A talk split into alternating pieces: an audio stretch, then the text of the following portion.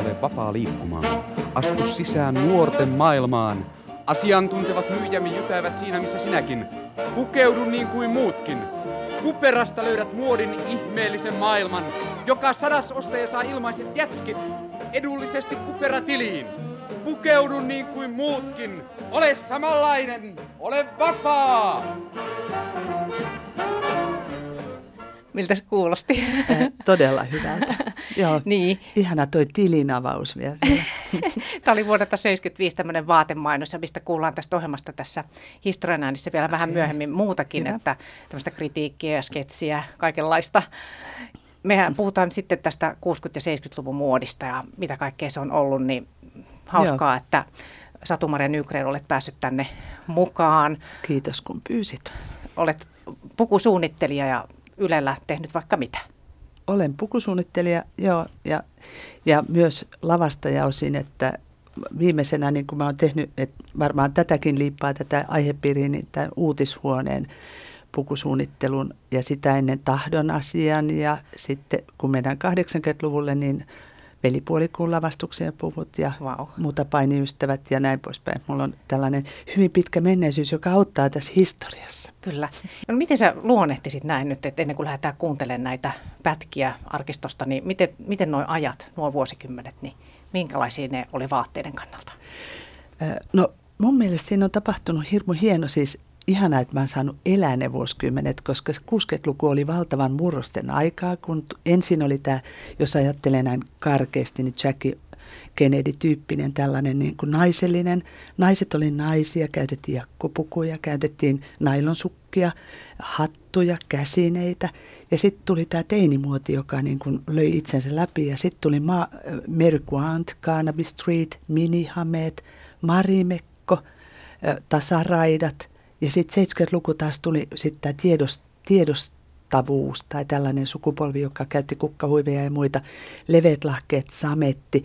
Siis ne on niin kuin jotenkin niin hienoja muutoksia, tuntuu, että miettii aina, että mitä nykyajasta jää jälkeen, kun nykyaika on sellainen, että tässä on niin montaa sekoitettuna, että, että pystyykö ottaa niin selkeitä näkökulmia kuin noihin vuosikymmeniin. Ne on se, ollut hienot vuosikymmenet. Joo, ja tuntuu, että niitä sen ajan vaatteita, että se jotenkin näkyy nytkin kyllä, monessa. Kyllä, ihan kaikki nämä sekaisin. Että voi katsoa, että on 50-luku, 60-luku, 70-luku, 80-luku, 90-luku ja nyt on kohta 2000-luku on jo museaalista.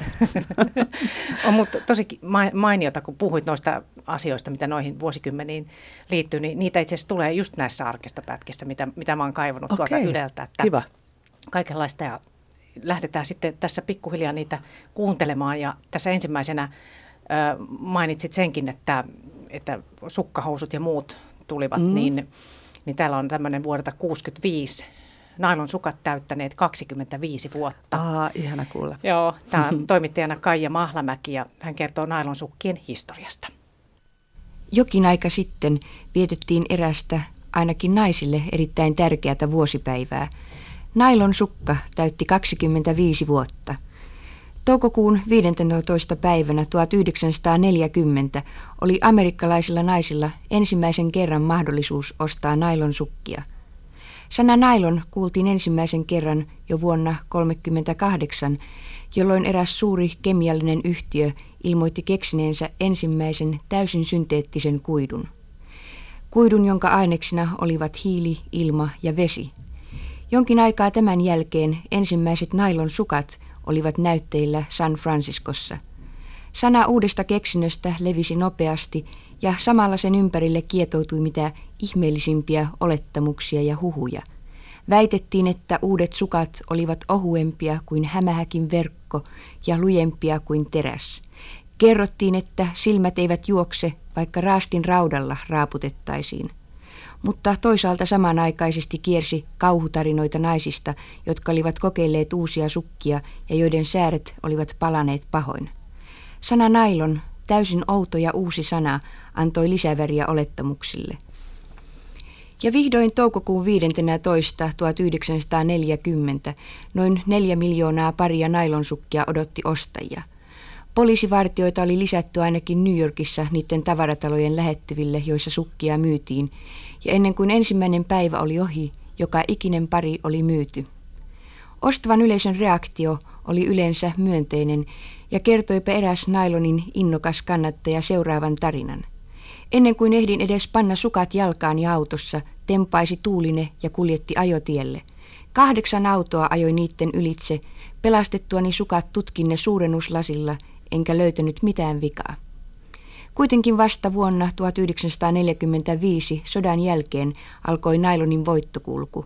Silkki ja rajon sukat yrittivät kilpailla, mutta nailon oli voittamaton. Viime vuoden tilastot kertovat, että vuonna 1964 valmistettiin Yhdysvalloissa 83 miljoonaa 900 000 tusinaa paria sukkia – itse nailon kuidun käyttö on saanut yhä uusia muotoja, siitä tehdään purjeita, verkkoja, laskuvarjoja, sitä valmistetaan 41 eri maassa ja useat vanhat myytit ovat menettäneet tehonsa. Kuka meistä naisista uskoo nailonin alkuvuosilta peräisin olevaan taikaan, että jos säilyttää sukkiaan jääkaapissa, ne kestävät kauemmin. Itse materiaalikin on muuttunut pehmeämmäksi, joustavammaksi – Eli nailon on ohittanut nuoruusvuosin Sturm und Drangin uhmajan ja täyttänyt 25 vuotta. Näin, sitä kuultiin sitten kunnon analyysi nailonsukista. Joo, hyvä pätkä. niin. Miltä se näin kuulosti? Kuulostaa jännittävältä. Mä muistan silloin, kun mä tulin tälle äh, alalle, tai itse asiassa mä olin mainostelevisiossa silloin äh, lomasiaisena – pukusuunnittelijana tein yhtä tuotantoa ja mä muistan, että silloin mä luin nailonsukista historiaa, koska se liittyi jotenkin kaukaista tai siihen aikaan suunnilleen. Ja mä muistan, että silloin sanottiin, että tämä nailon-sana tuli New Yorkista ja Lontoosta. Että Aha, se eri mulle tarina. mieleen. Joo, okay. eri tarina. Mutta mä luulen, että se on varmaan, kun oli Banlon ja muut, että siinä on varmaan oikeasti joku tällainen.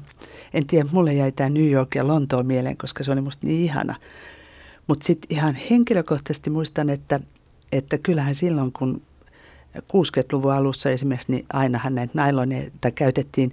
Ja se, mikä on tärkeä muistikuva, on myös se, että naisia varoitettiin, että ei saa mennä pakkasella ulos, että kun ei puettu mitään päälle, niin sitten säärit paleltui. Ja silloin aina sanottiin oikein karmaisevia kokemuksia, miten joltain oli jouduttu amputoimaan jalat ja näin Uhuh. poispäin. Ihan uskomatonta. Tuskin se oli totta edes. Niin, mutta miltä hän mahtoi tuntua, kun nythän on sukat niin semmoisia niin todella pehmeitä. Tuossa kyllä sanottiin, että ne oli jo muuttunut pehmeäksi. Muistatko, mitä, miltä ne tuntuu, että oliko ne siis joustavat? Mä, ei, nehän ei ole joustavat, että nehän on muotoon Joo. kudottu. Just. Et me ihan työssä olen niitä nähnyt. Ja sitten silloin tuli sitten sen jälkeen tuli kreppisukat, joissa oli vielä silloin sauma. Ja sitten tuli kreppisukkahousut ja sitten tuli nämä Merikvantin ajanjaksolla nämä tällaiset saumattomat, ihanat värilliset sukkahousut. Mutta sukista sinänsä, että kyllähän silloin käytettiin näitä nailonsukkia ja niissähän oli sauma ensin. Ja sitten myöhemmin oli mun mielestä saumattomia. Ja niitä, niitä myös silmukoitiin, että oli sellaisia paikkoja Helsingissäkin, jossa silmukoitiin nailonsukkia. Vautsi, mm. on se aika moista. Että ei se ihan rikkoutumaton Joo, ollut. niin, eikä semmoinen kertakäyttöjuttu, mikä nyt tuntuu, että kun menee rikki, niin Joo, sehän sitten lentää saman pois. tien. Joo, ei. Uhuh.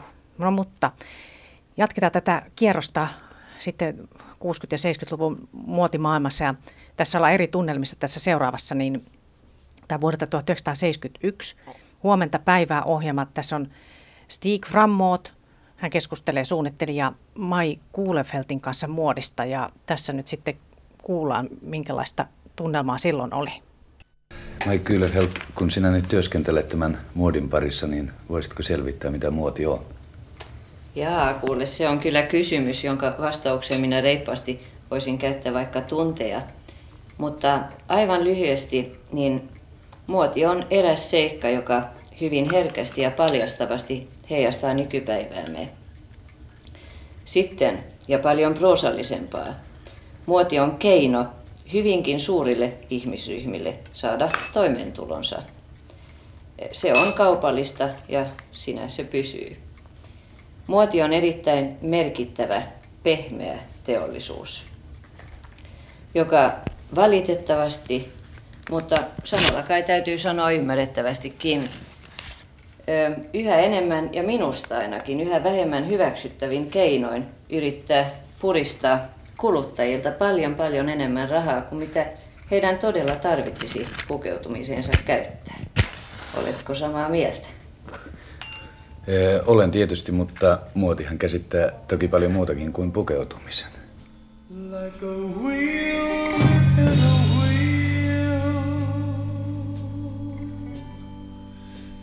Yhä vaan kiihdytetään koko tämän tosi naurettavan muotikarusellin vauhtia, samalla kun kaikenlaiset pitää olla asiat kuvaan lisääntyvät, erityisesti niin sanotussa, tässä niin sanotussa pintamuodissa, joka on hirvittävän hyvä sana muuten. Ja tavallaan koko tämä touhu on niin hassulla tavalla ristiriidassa sen seikan kanssa, että samanaikaisesti kehitetään yhä kestävämpiä materiaaleja teko, tai onko se nyt keinokoitusektorilla? Keinokoitu. Keinokoitusektorilla, ja, ja koko tämä trendi on minusta valitettava, etenkin koska nuoret ja epävarmat, joihin tietysti koko tämä kaupallinen touhu nimenomaan tähtää, niin hirvittävän helposti saadaan ansaa. Pukeutuminen, elikkä ulkokuori, tulee heille eräksi tärkeäksi pääasiaksi elämänvaiheessa, jolloin he eivät vielä ole kypsyneet tarpeeksi ymmärtääkseen, mikä todella täysin toisiarvoinen seikka vaatteet itse asiassa ovat verrattuna muihin, voiko sanoa, laatuihin. Minkälaista sinun mielestäsi olisi muoti sitten nyt tätä nykyään, tai mm. yleensä? Jaa, toivoa hän aina voi, ja jos toivoa saa, niin aivan lyhyesti näkisin ihanteellisena muodin tai pukeutumisen, se on sana, jota minä muuten mieluummin käytän, kehittyvän paljon paljon järkevämpään suuntaan, joka silti ei tarvitse eikä saa olla ikävä. Ihanteellista olisi, jos muotikuluttajat pystyisivät ensinnäkin tajuamaan, että ei tarvitse alistua kaikenlaisiin pitää olla ja ei voi olla systeemeihin, että he edes sen verran itsenäistyisivät. Sillä tavalla Mai Kuulefelt suunnitteli. Oliko hän tuttu? Mä, mulle ei sano mitään. Joo, eh, kyllä itse asiassa olen päässyt ihan vierailemaan hänen ja Pii Sarpanevan luona silloin opiskeluaikoina, Oi. jossain kun he teki työvaatteet suunnitteli silloin. Joo. Ja tässä musta kuultaa hienosti tämä, myös tämmöinen tiedostavuuden kasvu, joka alkoi 70-luvulla, mutta täytyy sanoa, että itse silloin, mä muistan niin kuin aika, tämä oli ää, niin kuin siinä mielessä ihan aika, että oli tullut teinitalo ja tällaiset niin kuin tärkeät asiat nuorelle ihmiselle. Mä olin silloin tämmöinen teini-ikäisyyden, teini-ikäisyyden edustaja ja, ja sitten me käytiin teinitalossa, käytiin Lohjalta, josta mä olen kotoisin teinitalossa, jossa oli mm, sitten Rodi Heinzin esimerkiksi, joka oli tunnettu suunnittelija Ruotsista lainattu Dixie Coatille, niin hänen suunnittelemia vaatteitaan ja ja oli vasta päässyt tällaiseen niin kuin pintamuotiajatukseen ja oli ihana saada maksitakki ja leveät vyöt ja, ja housut. Et mun täytyy sanoa, että mä en varmaan tässä vaiheessa itse ollut ollenkaan herännyt tähän pintamuotiajatukseen tai että se on niin kuin sillä lailla mm, ei se ollut kallistakaan, koska tehtiin paljon vaatteet vielä tuossa vaiheessa. Mun, mun käsittääkseni silloin ostettiin melko vähän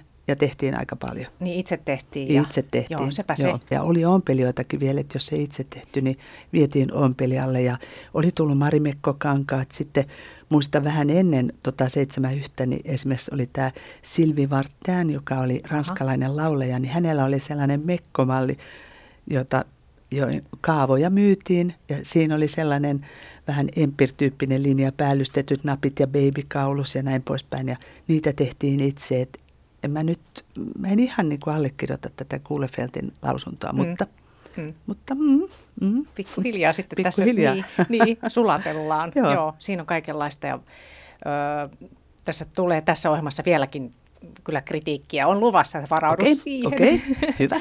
mutta, mutta mutta tuli mieleen vielä, että kun oli noita Marimekon vaatteita, niin alkoiko tuossa vaiheessa olla sitten merkkivaatteita 70-luvun alussa? No siis mun mielestä merkkivaatteena voisi ajatella just näitä Rodi Heinzin Niitä. takkeja esimerkiksi. Ne oli sellaisia, jotka oli tietyllä tapaa musta merkkivaatteita. Että oli Ruotsista haettu suunnittelija, jonka just. tiedettiin, että hän on niin kuin nimi. Ja sitten hänen takki, takit oli hienoja ja myi hyvin. Ja sitten oli luonnollisesti farmarit, jotka niin, oli siis farkut. siis jamekset piti olla. Ja sitten tuli levikset. Että kyllä mun mielestä niin kuin, ne oli merkkivaatteet ilman muuta. Oli, oli. Ja silloin tuntui, että oli tosi harvinaista, että osti farkut ylipäätään, että ne maksoivat aika paljon. Ne maksoivat aika paljon ja silloinhan tehtiin myös. Itsekin ompelin itselleni oh. farkkuja, mutta, mutta toki sitten kun tuli Mikmak, just tässä vaiheessa, tässä tulee jossain 70-luvun alussa, niin silloinhan sieltä piti Helsingistä käydä ostamassa farkut. Se, Se oli on. muodin huippu. Kyllä, kyllä, kyllä. Sitten mennään taas eteenpäin. Tässä mennään vuoteen 70. Ullama ja Aaltosen ohjelma Hippis. Tämä nimi on ihan mahtava. Ihan. Tässä toimittaja Leena Tamlander kyselee kevään laukkumoodista. Siinä on haastateltavana tuotesuunnittelija Jaakko Mäkelä. Tuotesuunnittelija ja tuotepäällikkö Jaakko Mäkelä Kouvolasta. Mitä te naisessa ensimmäiseksi huomaatte? Luonnollisesti ammattini puolesta ensimmäiseksi laukun. Ja jos laukku on hyvännäköinen, sen jälkeen huomaan naisenkin, mutta jos laukku on mitään sanomaton, en huomaa kokonaista. Viime aikoina on markkinoille ilmestynyt hyvin paljon hyvännäköisiä laukkuja. Mitä laukulle on kaikkea tapahtunut? Onko se suurenemassa vai pienenemässä? Voiko siitä vetää mitään lakia? Mm, ei voi vetää lakia. Laukku on muotiartikkeli siinä kuin joku vaatekin. Ja henkilökohtaisesti pyrin suunnittelemaan laukun niin, että se olisi mahdollisimman muodikas. En katso kokoa. Miten monta laukkua naisella sitten pitäisi olla vuodessa, että hän olisi aina muodikas? Naisella pitää olla niin monta laukkua kuin on asujakin. Vähimmäismäärä kuusi laukkua vuodessa. Jos ajatellaan, että hän ostaa kuusi laukkua vuodessa vähittäiskaupasta, mitä ne tulisivat maksamaan? Jos ne on muodikkaita laukkuja, ne eivät maksa ollenkaan niin paljon kuin vanha klassillinen laukku. Voidaan sanoa, että ne tulisi maksamaan noin 50 kappale. Kuitenkin teidän suunnittelemanne laukut on lähinnä tarkoitettu nuorille, nuorekkaalle naiselle. Luuletteko, että häneltä likenee vuodessa 6 kertaa 50 markkaa, noin 50 markkaa laukkuihin? Mä toivon niin. Se on hyvin itsekäs toivomus, mutta tehän teette myös vöitä ja niillä nuori nainen voi pelata, varsinkin nykyään vyöt ovat hyvin muodikkaita. Mitä vyölle kuuluu? Tämän kevään vyössä on olennaisinta iso raskas solki, vyö muuten hyvin yksinkertainen. Tietysti täytyy olla kevyitä vöitäkin, joilla nimenomaan saadaan muunneltua yksinkertaistakin asua. Viime syksynä yritettiin tarjota miehille käsilaukkua alastoman miehen pepun kera. Mitä mieltä te olette miehen käsilaukusta?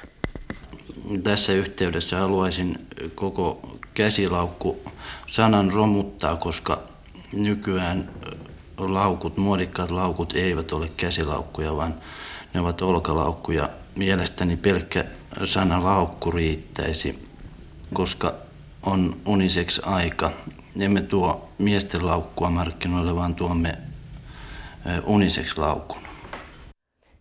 Täällä me naureskeltiin ihan näin niin kuin sydämellisesti tälle. Yst, joo, kyllä, ystävällistä nauraa. Kyllä. Apua, ihanaa. Tosi hyvä. Joo, tämä kuusi laukkua oli musta hieno ajatus. Aa. Ja sehän olisi hienoa, jos se olisi itselläkin toteutus, ettei mm. niitä olisi niin kuin hieman enemmän. Mutta toi on jännä, siis tuotesuunnittelija Jaakko Mäkelä on mulle ihan vieras henkilö, mutta ihan no, en hyviä tiedä. ajatuksia, että joka mm. asukokonaisuuden kanssa täytyy olla. niin. Mutta sinänsä musta jännä, jännä, että kun ajattelee tätä ohjaamme nimeä on siis hippis, mm. niin tässä Jaakko Mäkelä ilmeisesti suunnittelee tämmöisiä perinteisiä laukkuja kuitenkin, koska silloin oli aika paljon, omeltiin itse kasseja ja Aha. oli tullut Marimekko kassit ja sitten tämän hippiliikkeen tiimoilta tuli nämä tämmöiset kangaslaukut, joita ommeltiin. Et niitähän tehtiin aina itse. Että siinä mielessä varmaan olikin per yksi asu niin yksi laukku. Joo, pystyikin sitten hankkimaan tuossa kun tuota hintaa. Ja oli kyllä niin hyvä, niin. kun toimittaja, että olipas itsekäs. Olipas itsekäs tämä suunnittelija toivoo, että niitä myydään. 6 kertaa 50 markkaa. Joo, Joo, kyllä, kyllä. Ja tuossa niin just siitä, että tämä suunnittelija, että käsilaukku on tosiaan se olkalaukku ja sitten oli Joo. sitä, että unisex tämmöistä se on ihana. Joo. Tuliko se sitten just, just näihin aikoihin? No se varmaan tuli. Mulla, tää, esimerkiksi Rodi Heinzhan oli just suunnittelija, okay. joka oli mukana suunnittelemassa tätä unisex-muotia. Et se on varmaan ollut todellakin tässä. Mutta mä sitten mietin, että tuliko se jo silloin, kun oli nämä euromuotijutut, missä oli Kari Lepistö voitti ensin suomalainen suunnittelija, Tarja Vuokko näitä. Että tavallaan niin kuin se sellainen unisex tuli ehkä jo silloin sen lepistön aikana. En ole ihan varma, mutta, mm, mm. mutta musta tuntuu, että tämä oli sitä aikaa, kun se alkoi olla niin kuin pinnalla. Mm. Mutta naisilla oli mekkoja ja hameita ja, ja siis sille, että ei ole, mutta tietysti Joo, farkut farkkuja, kaikilla. Farkkuja. Siinä mielessä sitten. Joo, ja Joo. samettihousuja.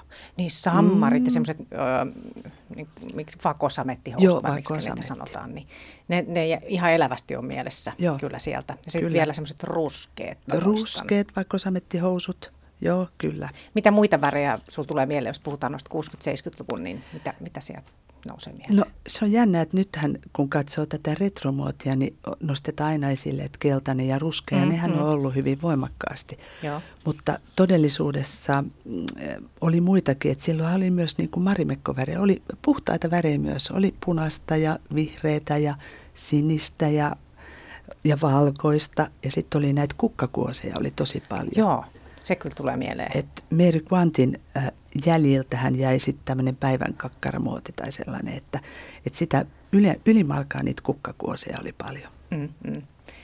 Sille pysyi sitten kuitenkin semmoisen naisellisuus, naisellisuuskin mukana, että ei ihan menty siihen unisex-malliin. Joo, ei, ei, ei. Seuraava juttu on sitten, siinä on aika paljon kaikkea kritiikkiä myöskin, mutta kuunnellaan se eka. Ja tämä on vuodelta 75, tämmöinen kuin R-show – viihdettä ja ajankohtaisia asioita. Tämä oli mm. pituudeltaan 40 minuuttia. Siinä oli musiikkia ja sitten sketsejä okay. ja, ja aika ankaraakin semmoista satiiria muotia kohtaan ja, ja kritiikkiä. Niin tässä on, ovat toimittajina Rauna, Rauna-Riitta Lahtela ja Pekka Aarnio. Mm-hmm. Vaatteiden valmistus on teollista toimintaa. Kenenkään ei enää välttämättä tarvitse teettää vaatteitaan. Kaupasta voi valita millaisen haluaa. Kaikki on siis hyvin hyvin ja huonosti. Vaatteiden valmistus on teollista toimintaa ja kaupat pukuja pullollaan. Tarkoitus on, että niitä ostettaisiin mahdollisimman paljon. Ja silloin tarvitaan muotia. Muotia, joka lyhentää vaatteen ikää ja tekee välttämättömäksi uuden ostamisen. Nyt on kaikissa Kaivoliemen kadun. Jätti ale. Talvi on jo pitkällä ja vaatetehtailla on jo ensi vuoden talvimallistot valmiina. Myymme siis vanhat riepumme alta pois tosi edulliseen hintaan, kun niitä ei kuitenkaan kukaan ensi vuonna osta. Nyt jätti ale Kaivoliemen kadulla. Vaatteemme olivat muutenkin ylihintaisia. Nyt on varaa pudottaa pari penniä. Ja ensi vuonna ne muutenkin ovat jo poissa muodista.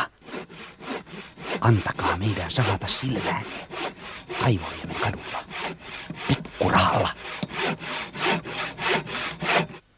Valmisvaateteollisuuden vauhti on kova. Ennen valmistajilla oli kaksi mallistoa vuodessa. Nykyään niitä tehdään neljästä kuuteen. Uusi tehokas markkinointitapa on laskea liikkeelle kokonainen tietty muotikäsite, joka kattaa kaiken kengistä kampaukseen, niin kutsuttu look. Tällaisia ovat olleet esimerkiksi proletaariluk, eli työläisnäkö, military look, eli sotilasnäkö, sailor look, eli merimiesnäkö. Ja nyt Gatsby look. Gatsby look ei tule Pariisista, muodin kehto on jäämässä isoisempien jalkoihin. Gatsby look tulee Hollywoodista, jossa se keksittiin yhtä aikaa, kun syntyi idea elokuvasta The Great Gatsby. Suomessa esitetty nimellä Kultahattu. Gatsby-lukin markkinointi aloitettiin yhtä aikaa ja käsi kädessä elokuvan markkinoinnin kanssa. Gatsby Look on vaatteita, kosmetiikkaa, jalkineita, asusteita, koruja, kampauksia. Sitä, että on rakastunut Robert Redfordiin ja haluaa näyttää Mia Farrowlta. Kokonainen elämäntyyli. Kaikkea markkinoidaan yhtä tehokkaasti ja kaikki on yhtä vierasta tämän päivän kuluttajalle. Kukapa meistä on kultahattu? Syntyvätkö muotivillitykset tavallisen kuluttajan toiveista? Tuskinpa. Se lienee jo käytännön mahdottomuus. Nuo kampanjat nimittäin suunnitellaan jo vuotta puolitoista ennen kuin tavallisella kuluttajalla on edes aavistustakaan siitä, mitä on tulossa. Sosiaalipsykologisissa tutkimuksissa kerrotaan, että muodin orjallinen seuraaminen on ominaista sellaisille ryhmille, joiden asema ei ole vakiintunut, joiden identiteetti on epävarma. Tällainen ryhmä ovat esimerkiksi nuoret. Valmisvaateteollisuus tietää tämän, siksi nuoriso on erityisen markkinoinnin kohde, ryhmä, jolle tavaroita on helppoa saada kaupaksi. Mainonta kaiken kaikkiaan paljastaa myynnin asenteet. Ole vapaa liikkumaan. Astu sisään nuorten maailmaan. Asiantuntevat myyjämme jytävät siinä, missä sinäkin. Pukeudu niin kuin muutkin. Kuperasta löydät muodin ihmeellisen maailman. Joka sadas ostaja saa ilmaiset jätskit. Edullisesti kuperatiliin. Pukeudu niin kuin muutkin. Ole samanlainen. Ole vapaa. Pintamuodin nopeat vaihtelut ovat selvästi heikentäneet kuluttajan asemaa. Tuotteiden laatu on heikentynyt, niiden ei tarvitse kestää, koska muodin vaihtelut tekevät ne pian tarpeettomiksi. Miksi siis valmistaja turhaan tuhlaisi kalliita kankaita ja nostaisi tuotantokustannuksiaan? Mitäs se kuuluu amerikkalainen muotoilija Viktor Papanek sanoikaan? Houkutellaan ihmisiä ostamaan esineitä, joita he eivät tarvitse, rahalla, jota heillä ei ole, että he voisivat tehdä vaikutuksen niihin, jotka eivät välitä. King of the House. Farkut suuren maailman makuun, revittyä demiiniä, väriä päästävät, hajoavat päällesi. Me olemme ryntänneet ne puolestasi. King of the House. Ikään kuin olisit kokenut enemmän. Ne näyttävät vanhemmilta kuin sinä itse. King of the House. Tietysti Jonekset. Meidän alipalkatut hiostetut ompelijamme tietävät, miltä maailma maistuu. Joneksissa on hien ja veren maku. Jones, farmari. Aika hurjaa. Aika hurjaa on. Täytyy sanoa, että monet asiathan pitää nykyäänkin niin kuin tietyllä tapaa paikkansa. Et, niin, niin, niin, niin mäkin ajattelin niin, jotenkin, että... Et ei, ei mm. tämä niinku ollenkaan niin vanhentunutta kritiikkiä. Että tavallaan tämä kritiikki voisi istua nytkin, mutta se, se mihin se ei enää istu, että ei, kun tuossa sanottiin, että ennen tehtiin neljä mallistoa, ei kun kaksi mallistoa vuodessa ja nyt 4-6, niin nythän tehdään kahden viikon välein, että tavallaan nämä pikaisimmat suunnittelupuolet on sellaisia, että tavallaan niin tämä, tämä on muuttunut, että se on todella paljon vielä – nopeampaa tuo kierto. Tosi karuselli, muotikaruselli, mitä on. se Mai Kuulefelt siellä Kyllä, toikin. kyllä todellakin. Että tavallaan niin kuin jollain tapaa toikin on ihan samalla tapaa kuin koko maailma on vauhdittunut, niin tossakin on.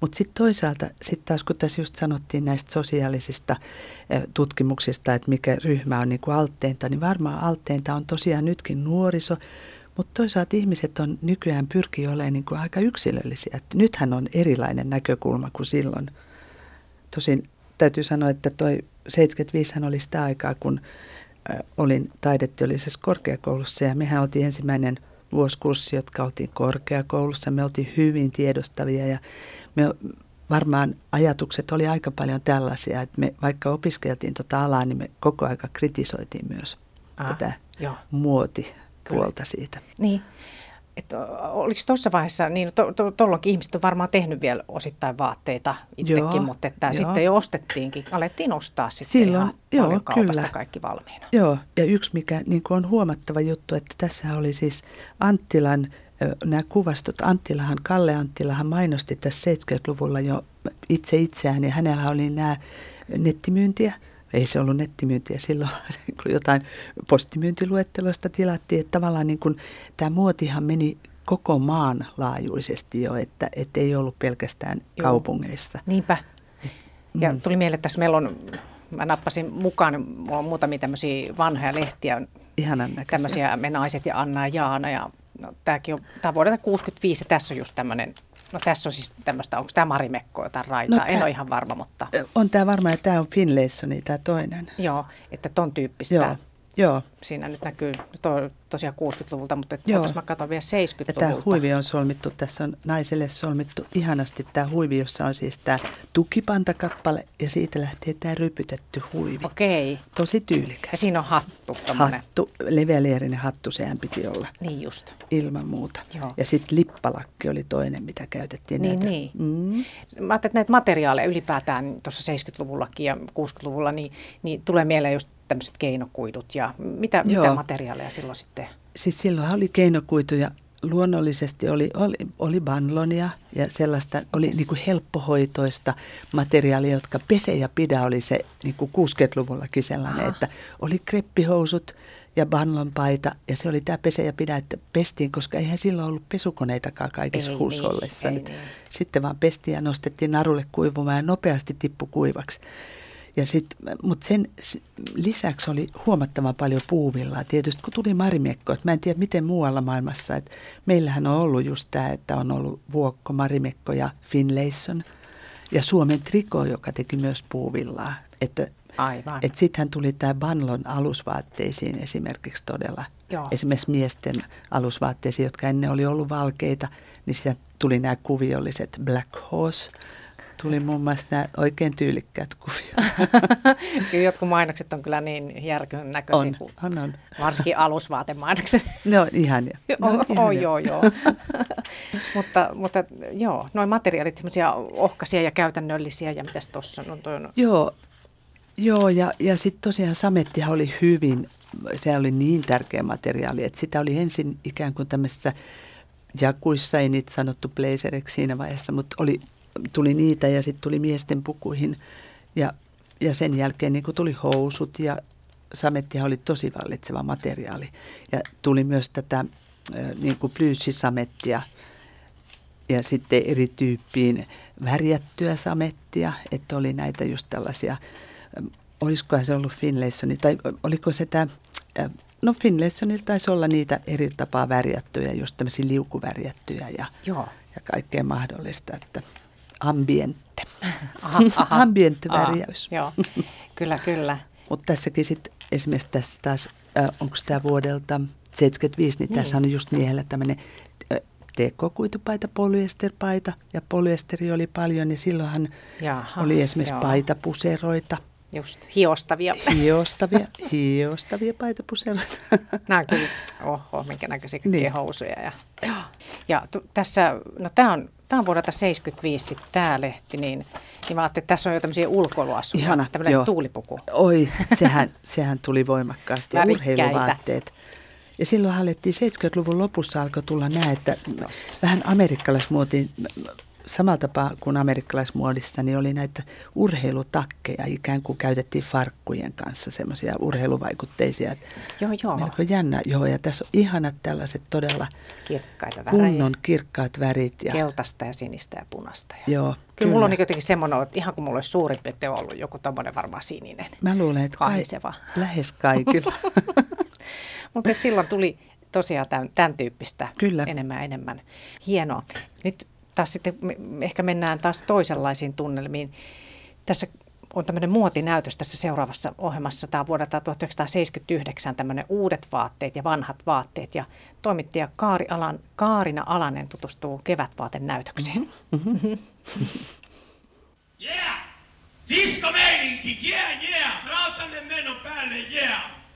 On hyvän näköistä kudetta, hyvän näköistä likkaa, kohtalaisen näköistä kondea. Tuolla näyttämöllä näkyy tällaisia mustapukuisia, haalariasuisia naisia, joilla kaikilla leveät vyöt. Näin pantiin meno päälle helsinkiläisessä elokuvateatterissa, missä esiteltiin kevään uusia vaatteita. Esityksen äitinä toimi tekstiili- ja tiedotusalan puuhanainen Mari Manninen. No nyt puhutaan nostalgiasta. Tavallaan nämä oli vedetty vääriltä vuosikymmeniltä, mutta uskoisin, että suurin osa yleisöstä ei sitä tajunnut.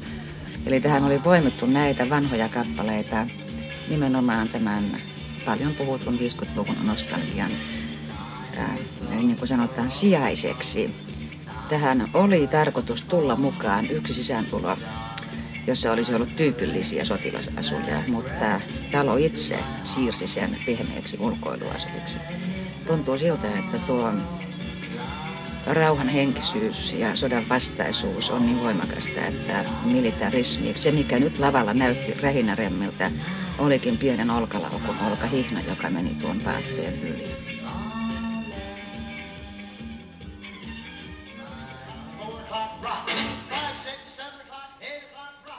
Näin kirjoitti äskettäin 50-luvun muodin paluusta tekstiilialan kauppiaiden ammattilehti Teksi. Varhaisnuorisohan on jo pitemmän aikaa käynyt kuumana 50-luvun perään, ja ilmiö on saamassa yhä laajempaa kaupallista merkitystä.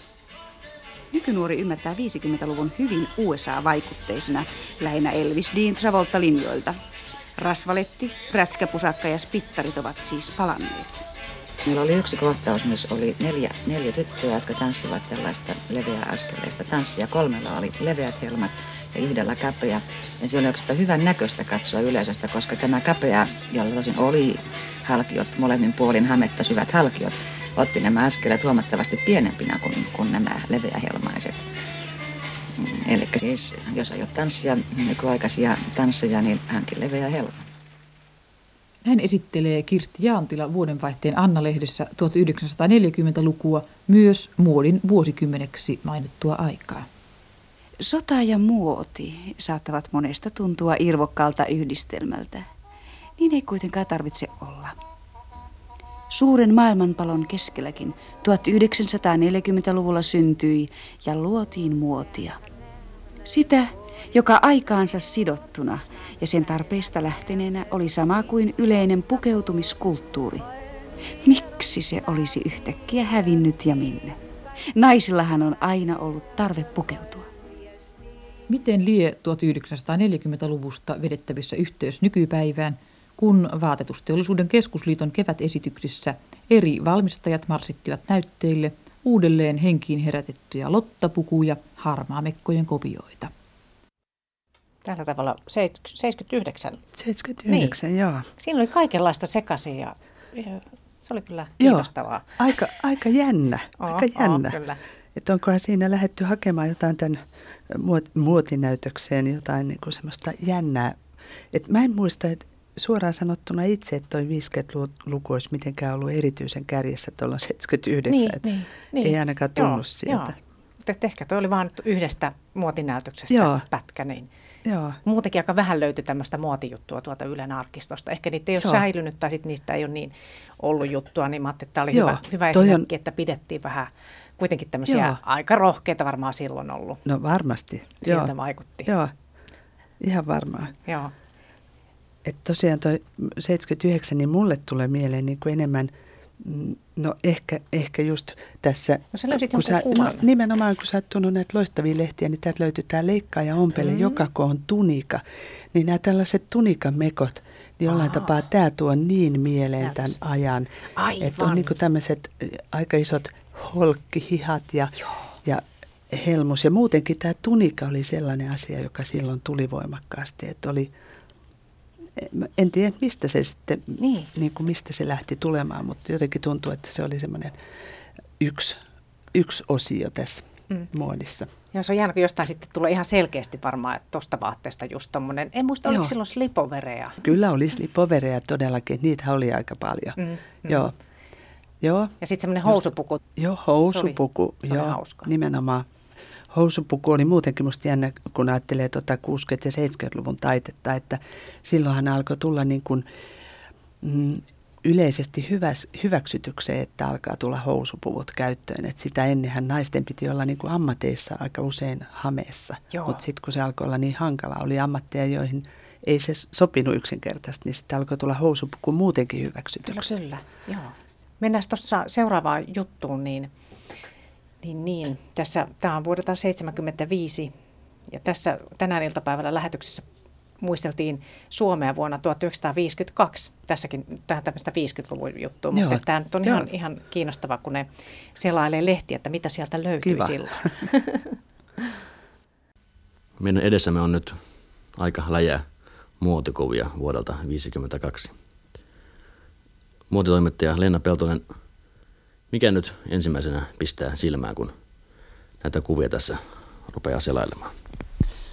Niin hyvin naiselliselta tämä muoti vaikuttaa. Siis naisilla on vyötärö ja rinta ja lantio, kuten eräs muoti, ranskalainen muotitaiteilija vuonna 1952 sanoi, että tämä muotilinja muistuttaa tällaista muurahaista, niin se kyllä pitää erittäin paljon paikkansa, koska tässä todella siis vyötäröt on kuristettu erittäin niin kuin pieniksi ja helmaa on hirvittävästi ja, ja ei nämä nyt mitenkään hirvittävän niin kuin käytännöllisiltä ja mukavilta nämä, nämä vaatteet näytä. Et tuota, ja sitten tietysti muotiin vaikutti tällaiset asiat myöskin, kuten olympialaiset ja Armi Kuuselan valitseminen Miss Universumiksi. Näissä äh, hameissa näyttää olevan tuota, tuota helmaa runsaan puoleisesti. Milloin se sitten alkoi tuosta nousta ylemmäs? Niin sehän oli vasta joskus 60-luvulla, jolloin Merikuant keksi tämän, tämän minimuodin 60-luvun puolessa välissä, jolloin helmathan lyheni sitten aivan hirvittävästi tuonne puolireiteen, mutta kyllä 50-luvulla vielä helmat oli tuonne puolipohkeeseen ihan reilusti.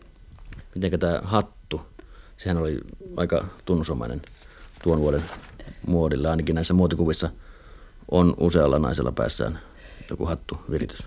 Joo, tässä on toinen toista hurjempia luomuksia. On sulkaa ja strassikorua ja sitten tässä oli sellainen kuva, kun naisella oli sellainen pieni omituinen pilleri päässä sitten oli harso niin kuin kasvojen edessä. Sitten hänellä oli cocktail-lasi tässä kädessä.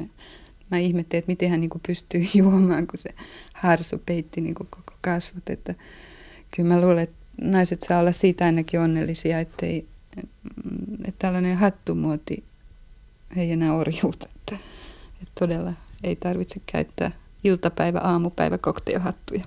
Näiden pukujen materiaalikankaat ja muut ainesosat, minkälaisia ne olivat tuolla? Niin siis 52 vielä niin käytettiin hirvittävän paljon vaatteita eri tarkoituksiin. Kun mä oon selailu näitä esimerkiksi ranskalaisia muotilehtiä, niin täällä näyttää olevan on aamupäiväpukuja yksi aukeama ja sitten on päiväpukuja, siinä on kävelypukuja. Sitten on tällaisia iltapäiväpukuja, jotka on niin kuin ehkä vähän hienomman tyylisiä kävelypukoja. Ja sitten on vielä tällainen niin kuin avaaminyi, niin kuin tässä sanotaan, tämmöisiä iltavaatteita. Ja tietysti materiaalit vaihteli sitten sen mukaan, mistä vaatteista oli kysymys, mutta mua niin kuin hämmästytti hirveästi se, että näin sodan jälkeen niin hirvittävän paljon muotilehdissä on kuvia iltapuvuista – ja ne on hyvin kallista materiaalista, silkeistä, chifongeista, hyvin runsaasti koristeltuja ja hyvinkin lennokkaan näköisiä nämä iltapuvut. Tietysti takit ja kävelypuvut on valmistettu niin kuin nykyäänkin villakankaista ja, ja twiideistä. Ja sitten täällä oli yksi lehtileike, jossa kerrottiin, että Jös on muotia kovasti. No siinä tuli taas katsaus vähän vaikka kuinka paljon tuli tätä just 50-luvun kaikkea materiaalia. Joo. Ja vähän oikein. muutakin, minimuotia. Ja, ja vähän muutakin, joo. Joo, toi on ihana toi 50-luvun katsaus. Mulle tulee heti mieleen, kun puhuttiin noista eri tarkoituksiin sopivista vaatteista. Sitten oli musta jännittävää, että monilla perheillähän, näin kun on katsonut valokuvia jälkeenpäin, kun he lähti esimerkiksi kesämökille, niin rouva pukeutui jakkupukuun – ja herra pukeutui pukuun. Ja musta oli mielenkiintoista, mä olin lukenut jonkun sellaisen historian pätkä aikaisemmin, missä kerrottiin, että tämä yhden ihmisen isä oli aina mökillä paita päällä ja terylinihousut jalassa, teki ihan mitä vaan. Et mä ajattelin, että se on jännä, että, että just kun tässä sanottiin, että eri tarkoituksia, niin. että, että sit mä muistan kyllä, että, että, että mun vanhemmat on käyttänyt kyllä tosiaan eri tarkoituksia, että oli oli niin kuin ihan mökkivaatteet, joissa oltiin sitten, että oli niin kuin verkkarit ja muut, mutta, mutta musta on mielenkiintoista. Mm-hmm, Tuo on mm-hmm. hauskaa aikaa tuo 50-luku tietenkin näin jälkeenpäin katsottuna niin. ollut vaatteellisesti. Ja. Nyt kun tuntuu, että ollaan samoissa vaatteissa ihan missä vaan, niin. ellei nyt Joo. jossain hienommissa juhlissa tietysti Joo. varmaan nyt ei ihan farkuissa ehkä mennäkään. Mutta Mut et, et no hatut oli myös musta aika ratkaiseva. Mm. Ja sitten henkilökohtainen muisto mulla on siitä, että tässä just hän oli selannut parisilaisia ja ranskalaisia muotilehtiä, mutta mä en tiedä, onko muilla perheillä varmaan oli silloin Amerikkaan muuttaneita sukulaisia, niin meille tuli sieltä, he lähetti meille aina kankaita, semmoisia ihania kukkakankaita ja muita, joista mun Oi. äiti ompeli las, meille lapsille mekkoja. Ja se on varmaan ollut itse asiassa yksi asia, miksi mä oon ryhtynyt tähän ammattiin. Vautsi.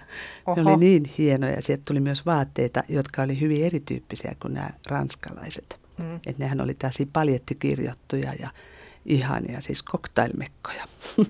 On se kyllä ollut hienompaa. Mitä, tai tuntuu nyt, että on Joo. niin samantyyppistä kaikkia. Joo. Jotenkin Joo. Ihan, eri, ihan eri meininki. Kyllä. Että, että Tuossa to, noihin, to, niin kuin tuossa mainittiinkin tätä minimuotia, että olet itsekin tästä marikkuantista tässä jo aiemminkin Joo. puhunut. Ja, mä muistan, että tämmöiset minisortsit, vai miksi niitä sanottiin? Mikrosortsit. Mikrosortsit. Mikrosortsit ja pitkä villatakki. Mikrosortsit ja sitten saappaat. Niin justiin. Tietenkin. Oliko joskus jotain hapsuja semmoista, muista, vai muistanko mä oikein? Ei, kun kyllä oli hapsujakin tietysti, Joo, koska jotain. oli vähän niin kuin tätä inkkarimuotia niin, siihen just päälle. Ja silloin kun oli mokka, mokkanahkaa, oli tuossa 60-70-luvun Just. Siinä taitteessa oli haljastakkeja ja mokkanahkaa, niin silloin oli näitä hapsuja.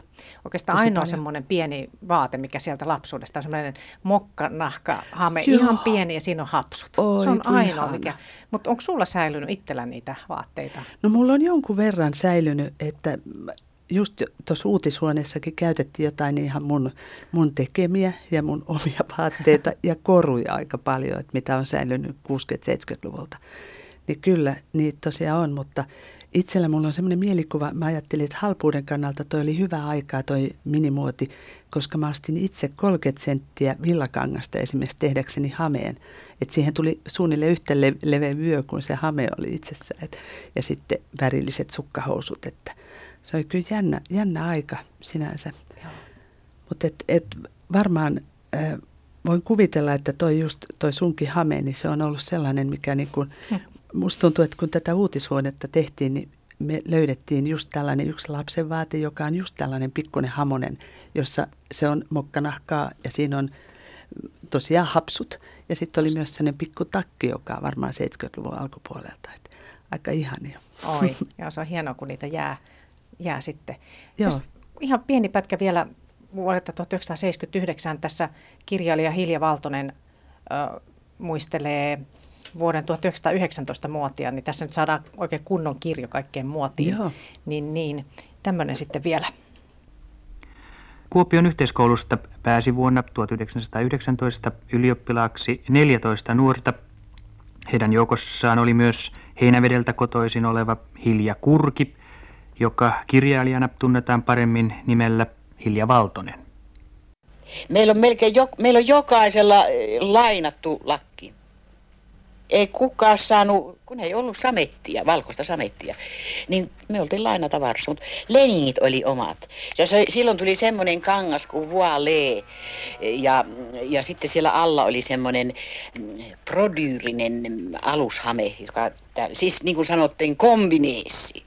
Ja, ja tuota, tämä semmoinen Brodyri Combination, ai kun se olisi kuule nyt hieno semmoinen leninki olla täällä, että yl, täällä Brodyrit koko leninki brodeerattu. Mutta silloin se oli alussa mutta se näkyy, kun se oli hyvin ohkasta kangasta se vuolle. Mutta toisilla oli sitten villamusliina, kyllä kai se tarkkas silmäisen erottaa tuossa. Joilla oli suhteita kauppiaihin, niin ne saivat kyllä, mutta minulla, minä ostin vaan ihan tuota mulla oli, oli tuota hame ja sitten oli pusero, jos oli vyötärö. Sitten tästä näin roikku semmoiset liepeet ja niissä oli tupsut päässä. Mm, se oli hieno, minun elämäni hieno leninki, jonka oli tehnyt kuopiolainen ompeli ja siihen asti mun serkkuni teki kaikki mun vaatteeni. Ja silloin tuli muotiin nämä valkoiset sukat oli valkoiset sukat, ei ne silkisukkia ollut, ne oli pumpulisukkia ja kangaskenkä tämä oli tämä valkoinen kenkäkin. Ne oli ensimmäiset suu, e, kaupasta ostetut kengät, siihen asti mulle teki suutarikengät kotona. Lapikkaat ja lipokkaat ja nappikengät. Nappikengät oli, että koukulla pantiin kiinni. Se oli nappikoukku piti olla. Tämmöistä mukavaa tarinointia Hilja Joo. Valtonen mm. kirjailija vuodelta 79 muistelua, niin tulee vähän tämmöistä perspektiiviä. Joo, Joo. Mutta siinä oli jotain, että et, et itse mä en pysty edes hahmottaa välttämättä, että mitä siinä nämä Joo. vaatteet. Siis toi kuulostaa just, tai se on niin ihana, kun sehän on just sitä, mitä oli silloin muotia, koska silloinhan oli tullut just nämä Vuole oli nimenomaan rantautunut ja sitä oli käytetty aikaisemmin, mutta niin kuin ensimmäisen maailmansodan jälkeen hän alkoi tulla niin kuin näitä enemmän niin kuin ehkä tultiin tietoiseksi tämän tyyppisestä, niin kuin, tässä on jo se naisen aseman korostuminen, että ollaan tultu ylioppilaiksi, ennenkin tultiin, mutta, mutta jotenkin niin kuin se, että keven, keventyi vaatteet ja tuli niin kuin kenkiä ja tällaisia, joita ei ollut tehty. Ei ollut kurpposia eikä lipposia enää. Ja olihan sitä ennenkin, mutta ei ollut niin kuin kaikissa piireissä. Että se on musta kiva. Mm-hmm. Sitten, Mm. Tässä on tämä Se on kiehtovaa. se on erittäin kiehtovaa ja vaaleat sukat ja vaaleat kengät on saattanut olla munkin värisiä, eihän, mutta hän on tietysti ylioppilaaksi tullessaan käyttänyt tällaisia. Niin. Aivan ihaneen ne tupsut niin kuin kuulostaa just, just ton ajan muotitupsuilta, että ihanasti on laitettu. Mä voin Mm. kuvitella, minkä näköinen se vaate suunnilleen on ollut. Niin. Mutta tosiaan tämmöisiä, tämmöisiä arkistopätkiä tällä kertaa ja tämä oli tämä 60- ja 70-luvun radiojutut. Tuossa sitten olisi ollut myös siellä arkistossa 80-luvulta semmoisia juttuja, mitä nyt ei tähän sitten, vaan tämmöistä tekstiili- ja vaatetusteollisuuden tämmöistä, että, että tehtaita suljettiin Mm. 80-luvun Joo. lopulla ja se alkoi olla sitten semmoista aikaa. Kyllä, joo, ehdottomasti. Että silloin alkoi tulla, että tämä Venäjän vienti kun loppui, tai siis silloin Neuvostoliiton, niin siinähän moni tehdas alkoi niin kuin kärsiä tosiaan, kun ne suuret määrät, mitä sinne vietiin, niin loppui. Että kyllä si- siinähän on tullut sitten ikävästi. Ja sitten tuli tämä tietenkin tämä halpa tuonti ja kaikki, että se on ollut iso, iso asia, Kyllä. valtavia murroksia. Joo. Siitä sitten vaan tosiaan eteenpäin muotia tähän päivään asti. Ja, ö, miltäs pukusuunnittelija Satu-Maria Nygren, niin miltäs nämä kuulostivat nämä, nämä arkiston äänet? Oi, ihanan kiehtovilta, näitähän kuuntelisi loputtomiin. Se on tosi hauska kuunnella, kun sä olit vielä valinnut nämä näin hyvin musta, nämä pätkät, Kiitos. jotka oli jotenkin niin ihanasti kuvasi aina kutakin asiaa. Musta todella kiinnostavaa. Hirveän hauska kuunnella. Kiitos kun tulit. Ja, Kiitos kovasti kun kutsuit. Ja tässä sitten vielä tämmöinen palanen tähän loppuun siitä kyseisestä R-showsta, jossa oli kaiken maailman sketsejä ja kritiikkiä, niin tässä sitten vielä tämmöinen mainospätkä sieltä.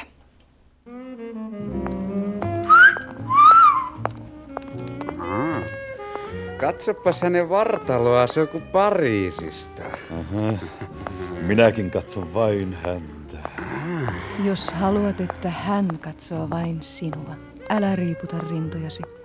Kaikkialla maailmassa ylikansallinen Fibula-yhtiö oli vähällä tehdä konkurssin. Kukaan ei käyttänyt rintaliivejämme. Nyt me käytämme miljoonia dollareita mainoskampanjaan, että saisimme juuri sinut vetämään päällesi uudet rintaliivimme, kalliit ja epämukavat. Olemme jo muuttamassa puseromuotiammekin siihen suuntaan, että rintaliiveistä tulee välttämättömyys. Tosiaan aivan kuin lontoolainen vartalo. Fibula, kultaiset kahleet, kestävät EEC-rintaliivit, ei enää takavuosien liivittömyyttä. Fibula kupittaa kauneutenne